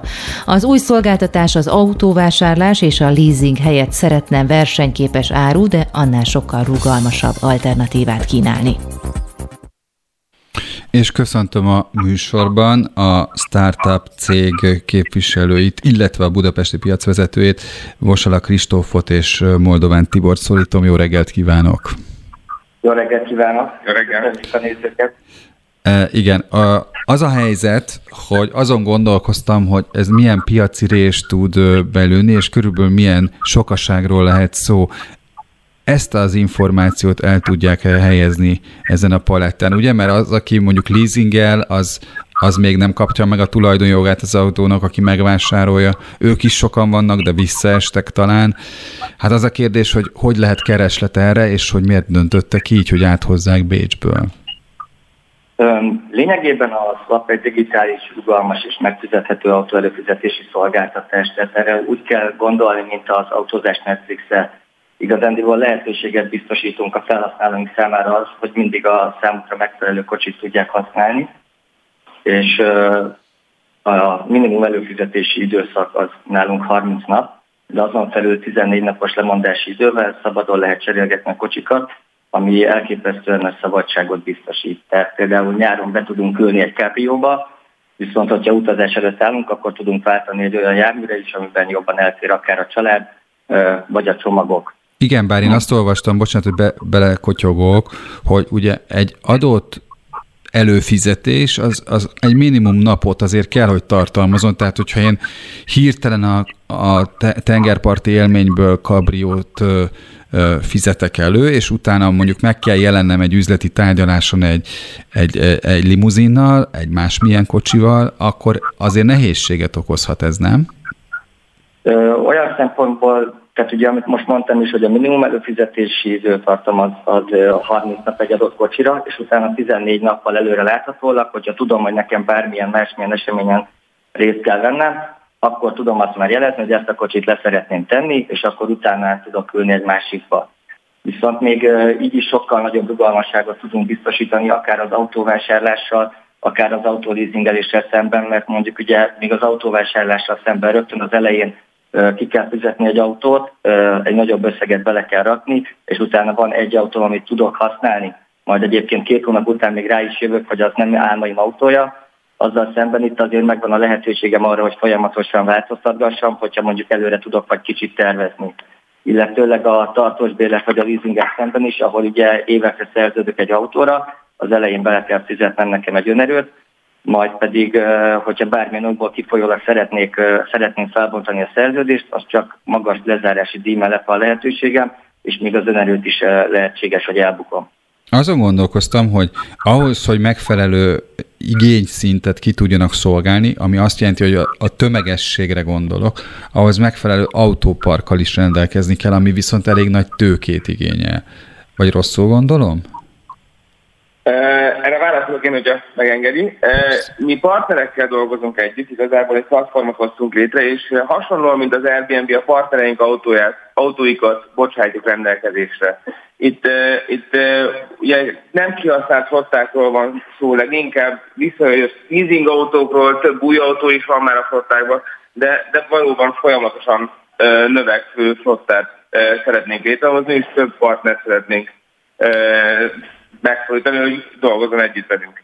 Tehát, bocsánat. Tehát partnerek, partnerek feltöltik hozzánk az autókat, képekkel, paraméterekkel, a partnerek beállítják az autó elérhetőségét, valamint az árát, és a swapon keresztül el tudják foglalni így a foglalásokat amik hozzánk beérkeznek. Hogy a hallgatóknak legyen némi fogalmuk, hogy milyen kategóriás autót körülbelül milyen előfizetési díjjal lehet megszerezni. Erre tudunk mondani adatokat?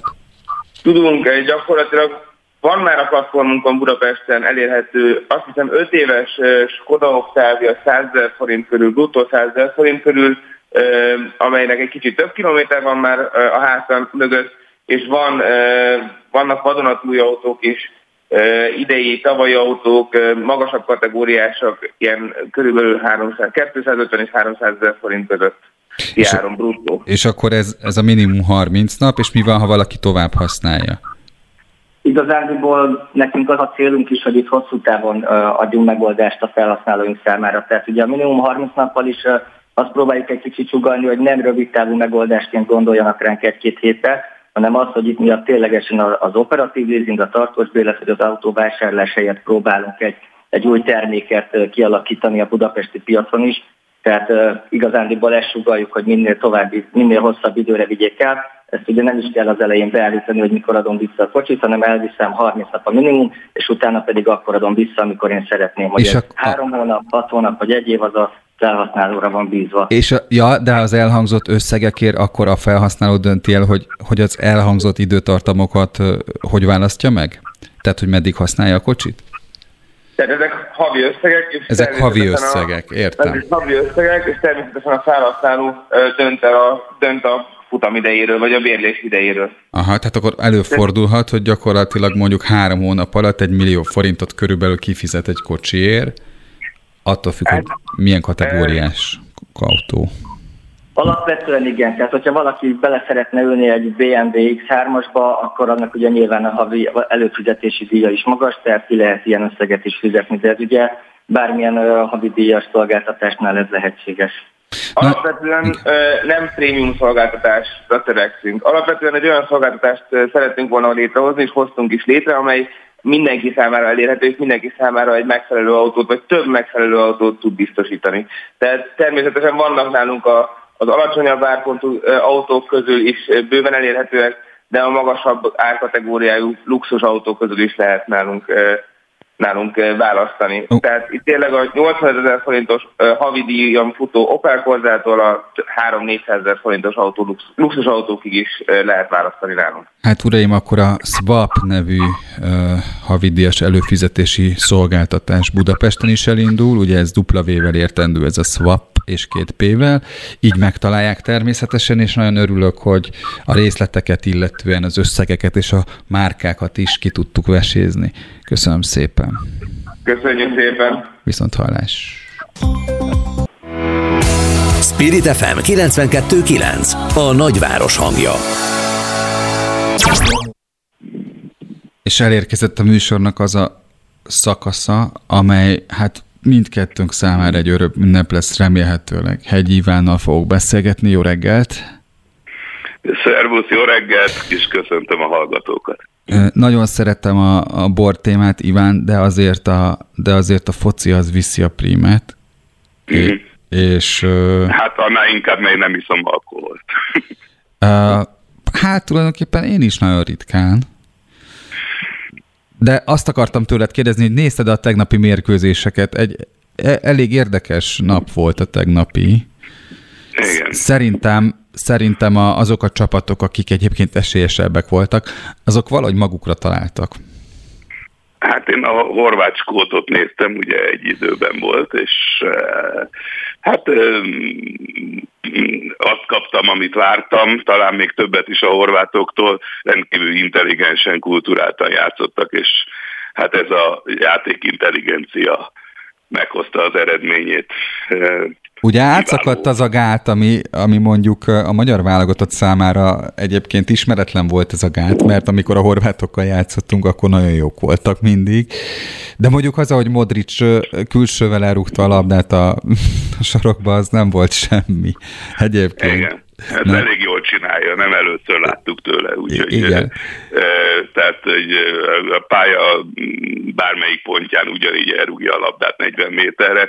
Persze kapura rúgni így külsővel még talán nehezebb is, mint passzolni, de, de nem csak Modric, hanem az egész horvát csapat, hogy kivette a tempót a játékból, tehát nem engedte. A skótok egyetlen e, reménye ad lehetett, ugye, hogy, hogy hogy az, az a tempó, amiben futballoznak, az talán felörli a horvátokat, de nem tudtak labdához jutni. Tehát az elejétől fogva nagyon nyugodtan passzolgatott a horvát csapat, és hát fölényes technikai képességekkel, tehát nagyon jó élmény volt egyébként, tehát Igen. jó futball volt. Kicsit ráhangolt minket a mai napra, mert ahogy közeledik ez a nap, úgy fokozódik az érdeklődés a meccs iránt, ugye a Müncheni arénában játszik a válogatott. Mellesleg ugye szerintem ez egy kritikus pont, amikor például az esélylatogatáshoz érünk, mert szerintem ezen nincs mit latolgatni, tehát hogy, vagy nem tudom, Iván van, Hát, hogy melyik csapat az esélyes, az Esélylatog, az esélylatolgatás kifejezést e- ezen meccs kapcsán nehéz, nehéz fölvetni. Igen, de éppen most írtam egy jegyzetet, és el is mondom, általában azt szoktam írni, amit gondolok, ugye. De Mondjuk ez egy elő. De, igen, tehát, hogy a, igen, igen. tehát, hogy igen, hogy hát én kétszer is megéltem már személyesen, hogy hát se, szinte nem volt esély, mondjuk úgy, tehát Németországban. Mondjuk a, a, a jóval több esély volt, mondjuk 85-ben Hamburgban, hiszen akkor a, nem tudom én, Garaba, Nyilasi, Eszterházi, Marci, Kiprich, mit tudom én, Rótanti és a többiek, tehát akkor egy igen erős magyar válogatott volt, de azért a, a német válogatott volt a mérkőzés esélyese. Tehát ha nem is volt ekkora különbség az esélyek között, és nyertünk, ugye Péter Zoli góljával. Igen. De mondok még egyet, ami az egy egészen különleges meccs volt, ugye a, a 1954-es VB döntő 50. évfordulója tiszteletére rendezték Kaiserslauternben, miután a, a Kaiserslautern ugye öt játékos adott a 11-be a világbajnok csap, német csapatból. Igen. És hát a, a, először is ugye már akkor óriási volt a különbség a német és a magyar futball között, ugye 2004-et írunk, ugye az 50. évforduló, és eh, ráadásul tömegével mondták le a szereplést a magyar válogatott játékosok. Eh, hát mit mondjak, gyakorlatilag a B vagy a C csapat játszott, szóval, és hát arra készült mindenki, hogy itt valami katasztrofális vereség lesz, és mint emlékszünk, ugye Torgelle jött Torgelle Sanyi, igen akit ugye a német sajtó attól kezdve csak úgy emlegette, úgy írt, hogy Tor és kötője Gelle. Igen, és hát az, az tényleg hihetetlen volt, mert mit tudom én, az angyalföldi Tóth András lövőcselekkel hozta ki a labdát a, a saját ötösén, és hát nem tudom, a túloldalon ilyen lámok, ballakok és, és Schweinsteigerek voltak. Igen. És hát nyertünk, jó, barátságos mérkőzés volt. Ez EB meccs lesz, tehát nyilvánvaló, amit mondtál, az így van. Tehát az esélyek e, hát természetesen nem azonosak, sőt. Csak tudod, Iván, van, van, egy ilyen, van egy ilyen kollektív hangulat, hogy akkor is kötelező optimistának lenni, hogyha, hogyha realisták vagyunk. És... Hát nem optimisták, de azt mond, mondjuk azt, hogy nem elképzelhetetlen, de én azt hiszem, hogy a magyar győzelem esélye reálisan nézve nincs több 10-15 százaléknál. Mert azért, Ez nagyon nehéz a, a dolog, mert ugye győzni kell. A, a továbbjutáshoz ez kell, így van. A döntetlen is nagyon Kevés. komoly eredmény lenne. Tehát önmagában, hát óriási, ugye. Egyáltalán, hogy um, ez egyáltalán ez az eset fönnforog, már az is szinte hihetetlen. Igen. De, de valóban az a helyzet, hogy a győzelmi kényszerben, és ez Rossi, az nagyon, tehát ez egy olasz ember, egy olasz ember, aki a futballban nő fel, az úgy szívja a taktikát magába, mint a labdakezelést. Mm. Vagy van, vagy nincs. Tehát lehet, van olyan olasz, aki nem tudja levenni a labdát, de ez a kevesebb. Ugye van, aki e, olasz, akit nem érdekel a futball, ez a kevés. És ha érdekli a futball, akkor taktikailag is e, jól áll. Tehát a olasz futballban nem lehet úgy benne lenni, már pedig ez az ember azért e, e, sok meccset játszott az olasz futballban, mint futballista, hogy ne, taktikailag ne legyél felkészült. És ő is ugye, hát azt mondta, hogy ha most elkezdünk majd, tehát amit a szurkoló akarnak, hogy kitámadunk és megyünk a győzelemre, akkor kapunk egy hatost, ugye idézem. Igen. Tehát igen, hát nagyon nagy a nehézség, mert ugye ahhoz, hogy a magyar válogatott szoros meccset játszon egyáltalán, ahhoz nyilvánvalóan nagyot azon a taktikán, amit eddig játszott, nem tud változtatni mert ha nyílt meccset játszik abban a villámgyors németekkel szemben, tehát mindegyik villámgyors, tehát a, ugye ebben a csoportban, hogy én hívom a világcsoportban, ott mindegyik villámgyors. Igen. Tehát e, itt, itt természetesen a, az egyetlen esély az az arra szorítkozni, hogy minél hosszabb ideig ki, tehát szorossá tenni az eredményt, hogy aztán már a németeknek is, bár a németek mondjuk a hogy mondjam, a döntetlen azért nem fenyegeti őket, ugye? Tehát, hogy valószínűleg a döntetlennel is tovább jutnak. Tehát hát, nyugodtan játszhatnának erre, így van. Iván... Hát nem játszanak erre. Játszhatnának. Hát, ne, igen, tehát hogy ezt, abban azért ne éljük bele magunkat. Iván, a, hát nem mi vagyunk az esélyesek. A végére, a végére, hogyha te tippelsz, akkor én is, megígérem. Hát nem, én nem szoktam tippelni, és különben is, amit tippelni szeretnék, ugye az hihetetlenül hangzik. Tehát ez nem, és különben is ne szóljuk el. Tehát ha majd beszéljünk holnap, hogyha valami tényleg a, hogyha Hát azt már nem is tudom, tehát az, az, az, akkor át kell értékelni a, ha itt ma olyasmi történik, amire célozgat, akkor át kell, vagy olyasmi történik, mint Kaiserslauternben, akkor viszont át kell értékelni a magyar labdarúgás helyzetét. Ezt nyugodtan mondom. Azt a cikket elolvasnám, Iván. Köszönöm, hogy itt voltál. Szia, szia, szia, én köszönöm. Szia. Böngésző. Mivel foglalkoznak a vezető internetes portálok? Hogyan találnak egyes híreket? Mire kattintanak a legtöbben? Böngésző. A Spirit FM reggeli műsorának online lapszemléje. Címlapsztorik, értekezések, izgalmas információk. Böngésző. Somodi Solymos Esztertől kérdezem, hogy nem fociztuk túl magunkat? Hát ki tudja, ez Jó. majd kiderül. Ma este, igen. Mit hoztál? Így van. Hát arra gondoltam, hogy ha már ilyen forró az időjárás, és nagyon nehéz magunknál maradni, maradjunk határozottak, hogy tudjunk megfelelő minőségben dolgozni. Úgyhogy a határozottság mellett nézzük, mi a helyzet a határokon. Megnyílnak a magyar határok, oltásért is jöhetnek a szomszédos országokból. A kormány szerdától megnyitotta a határokat, a szomszédos országok előtt júliustól felajánlják a Magyarországgal szomszédos országoknak, hogy állampolgáraik felvehetik nálunk a koronavírus elleni oltást, és szintén ide csatolható az is, hogy vége a határzárnak több magyar határnál. A keddesti magyar közönyben megjelent rendeletével a kormány feloldotta a legtöbb határnál a határzárat. Nyilván ez ugye személygépkocsis közlekedésre érvényes információ. De hogy egy kicsit tovább szaladjunk, hát ugye említettem, hogy hőség van, és hát nézzük, hogy akkor a főváros hogyan készült mindenre. Uh, tulajdonképpen ma délutánra 33 és 39 fok közé melegszik a levegő, csütörtökön fog tetőzni 40 fokra, és a vízművekkel közösen a tavaly kialakított 22 ivókút mellett idén 12 kúttal növelte azok számát a város számos pontján.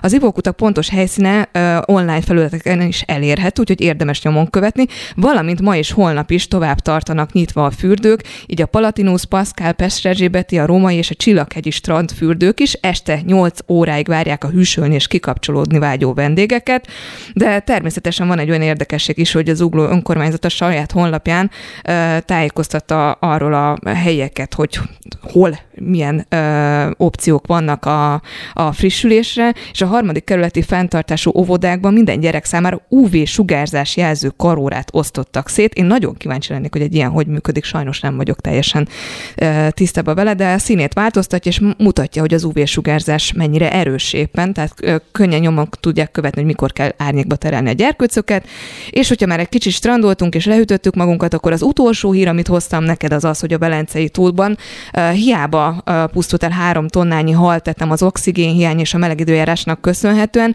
arról számoltak be a szakemberek, hogy tulajdonképpen semmilyen veszélyt nem jelent, úgyhogy lehet menni fürödni Hát mondjuk az nem örömteri, hogy ennyi hal elpusztul.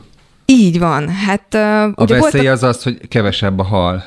I- hát igen, meg hát a pénteki fürdőzésnél és az evezések során a, volt, aki azt jelentette, hogy bőrirritáció és piros foltok is megjelentek a lábán, úgyhogy hát ki hogy éli meg, majd meglátjuk, hogy a tapasztalat mit mutat. Reméljük, hogy azért a hőség, hogyha enyhül, akkor a halak is egy kicsit megkönnyebbülhetnek, és ismét oxigéndús vízben úszkálhatnak tovább. Ezt persze, hogy reméljük, és nagyon köszönöm, hogy ezt így elmondtad. Szerintem az adott időegység alatt legtöbb információt azt te hoztad ma reggel.